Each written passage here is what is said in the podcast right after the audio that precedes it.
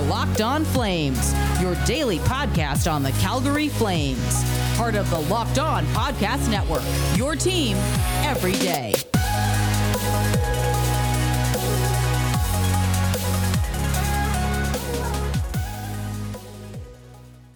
Hello, everybody, and welcome back to Locked On Flames. Today's episode is brought to you by Built Bar. Head on over to builtbar.com and use promo code Locked On for 20% off your next order. Today, we do have to talk about the difficult weekend that is officially behind us now, and unfortunately, we are going to relive some of the game. But first, make sure you are following and subscribed to Locked On Flames for free on your favorite podcast app, and you will never miss an episode. So be sure to stick around and maybe leave a five star rating and a review if you're feeling generous. Friday night's game was rather forgettable. I'm not even going to lie. I just didn't really uh, feel the emotion there from Calgary or any of the players, really. It was quite disappointing to see the Flames not be able to pull this off for Rittich. You know, Rittich had come in the previous game to bail them out. you know, you can't really uh, do too much on a 5 1 deficit, but he did come in and started the next game. And unfortunately, the Flames just couldn't play a full 60 minutes, which is something we are constantly talking about here on this show. But uh, Rasmus Andersson had the one and only goal for the Flames on Friday. I thought Rittich looked good. He stopped over 30 shots, I believe, and, you know, good for him. I think everybody's emotions were running high after that loss because it just was not.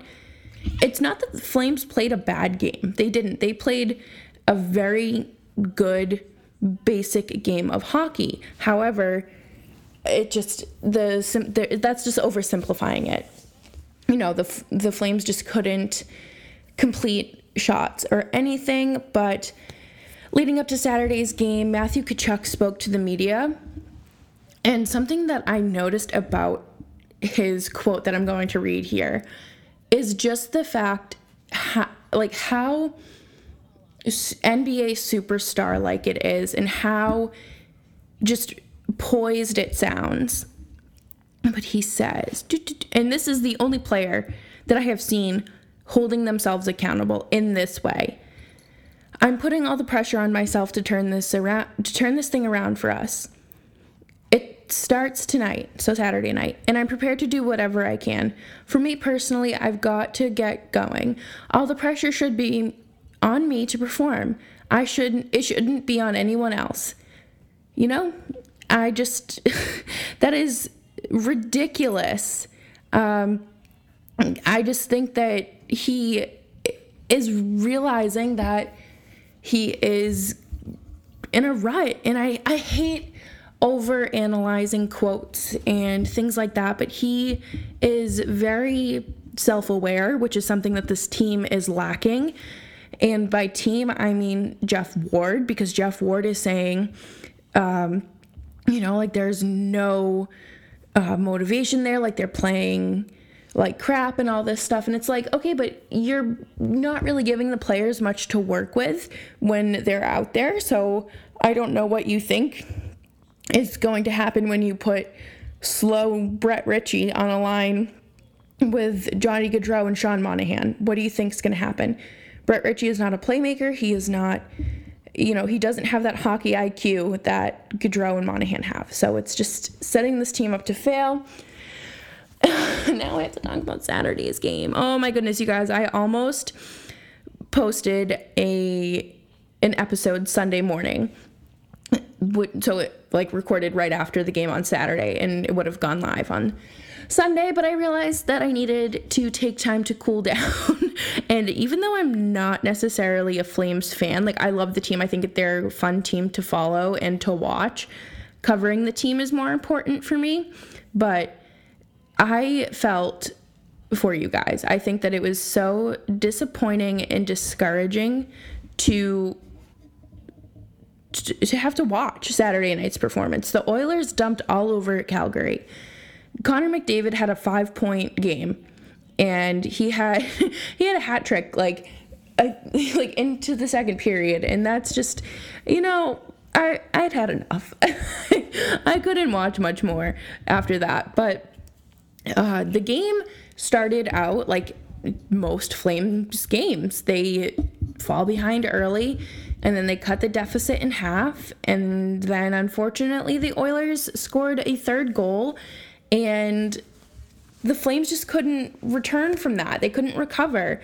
And it was a little disappointing to see the Flames kind of crap themselves like that. I think, you know, they weren't really doing much to help Markstrom. They weren't really, they were taking just so many avoidable and unnecessary penalties to the point where, like, I was getting so frustrated and I didn't know what to do. I just, I had to shut the game off. I had to. It was just so aggravating. And then, of course, Markstrom gets pulled after allowing five goals in two straight games. And I just, I don't understand how the Flames only scored one goal on over 40 shots. It's that's embarrassing. it was kind of like how they fell behind to Vancouver in shots in the first period. And then Vancouver just kept uh, you know, racking up all the shots and the goals, but unfortunately that luck was not there for Calgary. It just there was nothing there. Poor Markstrom like ran out of gas and he's still the MVP of the season uh, for the Flames by a landslide. But it'll be interesting to see how things return tonight. uh, they are in Toronto, which we are going to have to talk about in a little bit. but first, I want to just kind of give y'all some updates and things like that. Sean Monahan missed his second straight game on Saturday as he continued to battle a lower body injury. And I just as I uh, sat down to record, there seemed to be an update, and it looks like he will be returning tonight. Sam Bennett did not play in the third period at all, and I think that that had to do with his um, fight in hit with Slater Koekkoek, who ended up breaking his collarbone that night because of the incident with Sam Bennett. But I just don't think that benching Sam Bennett is your solution here. You know, of course, you're going to want to hold players accountable, but this is becoming a very frequent thing for Ward to just pull Bennett. And it's getting frustrating when there are higher liabilities out on the ice. But coming up next, we are going to talk about what needs to change. Is there an issue with the team, with the management, with the front office? What's going on there? And we will have that next. Locked on Flames continues. Don't forget to follow me over on Twitter at Jess Belmosto people are coming for Geoff Ward's job as the mismanagement of the Flames continues. And I don't think I blame them at this point because it does seem that the issues kind of stem from Geoff Ward. And there are people who are also calling for Brad Treliving's job because he has yet to hire a successful coach, a, t- a coach who, you know, is able to manage an NHL team. And I think it's very disappointing when you remember that uh, Gallant was and still is unemployed, and Ward got the job. Treliving didn't interview anyone else. And I think the issue with Ward is that he is very stuck in his decade old coaching ways. You know, this isn't the 2011 Bruins. Milan Lucic is not the Lucic that you coached back then. And I think that's what happens with a lot of these coaches who are in the league for a while and don't necessarily move up until, you know, years later. They get stuck in their ways and they don't necessarily adjust to the team in front of them. Not everybody is coachable like the same way and you have to be flexible. And the issue here is that nothing is going to change if there is not effective coaching. You know, if Mike Babcock can get a job coaching at a Canadian university, why isn't Gallant somewhere? And it's just kind of like, at what point do you have to say, okay, Geoff Ward, your time's up. But we're going to spend a little money on a coach and we're going to win a playoff round for once. It's so frustrating too because you just listen to him in post game interviews and there is no accountability for his own actions. It's blaming the players and that's very frustrating because like I've said a million times, you he has only given them so much to work with. Like I genuinely don't understand why you have Nikita Nesterov, who's your third pairing defenseman, going up against Connor McDavid. Now, personally, I don't think anybody on the Flames could stop Connor McDavid after we saw, you know, Noah Hanifin get stripped from the puck, get the puck stripped from him, rather, by Connor McDavid to score.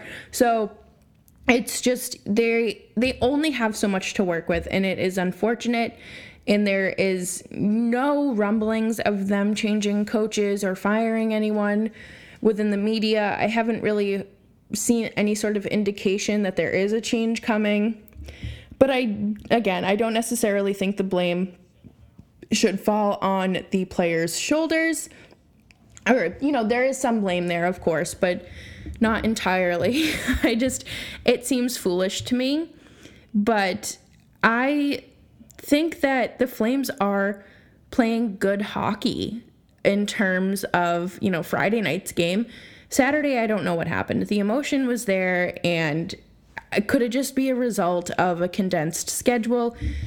The second half of a back to back? Who knows? But tonight they play their third game in four days. I'm praying for all of you who are emotionally invested in this team. It just it doesn't feel like there's an a need for an immediate fix on management's part. Like it seems like they're kind of dragging their feet a little bit. And the there's the mismanagement. It's just not surrounding your players with um, compatible pieces. You know, like I don't know what you expect your fourth line to do when it's made up of, you know, uh, Joakim Nordstrom, uh, Froese and uh, Leivo. Like I don't understand what you, what you think is going to happen there. But enough about me complaining. We are going to talk about some game day updates and some positive news with Sean Monahan. But first, I want to talk to you guys about Built Bar. Built Bar is the world's best tasting protein bar, high in fiber, low in calories and sugar, and obviously high in protein. They taste just like a candy bar. I am obsessed with having them as, you know, kind of like a an indulge indulgence for my sweet tooth. Absolutely love the raspberry flavor and peanut butter flavor as well.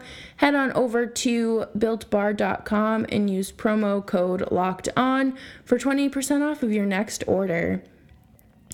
BetOnline AG brings you your sports betting needs all in one place. They will be met on BetOnline AG and you can use a 50% welcome bonus promo code locked on at betonline.ag.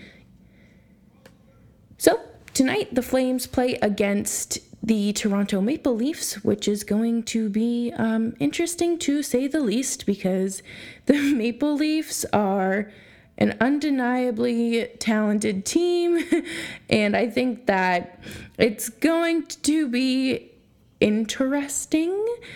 Um, I'm just pulling up some of the game day notes right now, but it does look like Markstrom is starting. Sean Monahan will be back, and Gaudreau and Sam Bennett will be on his wings. Oliver Kylington is making his debut, it looks like as well. And of course, we are going to see just how Matthew Tkachuk handles reuniting with the team.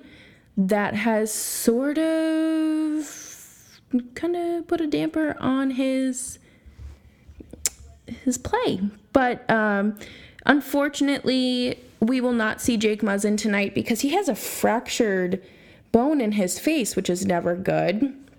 So uh, Tkachuk won't be getting his little slice of revenge there, but you just hope that things start to take a positive turn, and that doesn't necessarily mean winning your thir- your next 38 games. You want to have a successful season and as of right now, I don't see this team making the playoffs. I just think that they are just not playing well enough for that. And unfortunately, that just comes with the territory, with the pieces that they're working with. And you have guys on your taxi squad for a reason. You have your AHL roster, and uh, for whatever reason, they will not.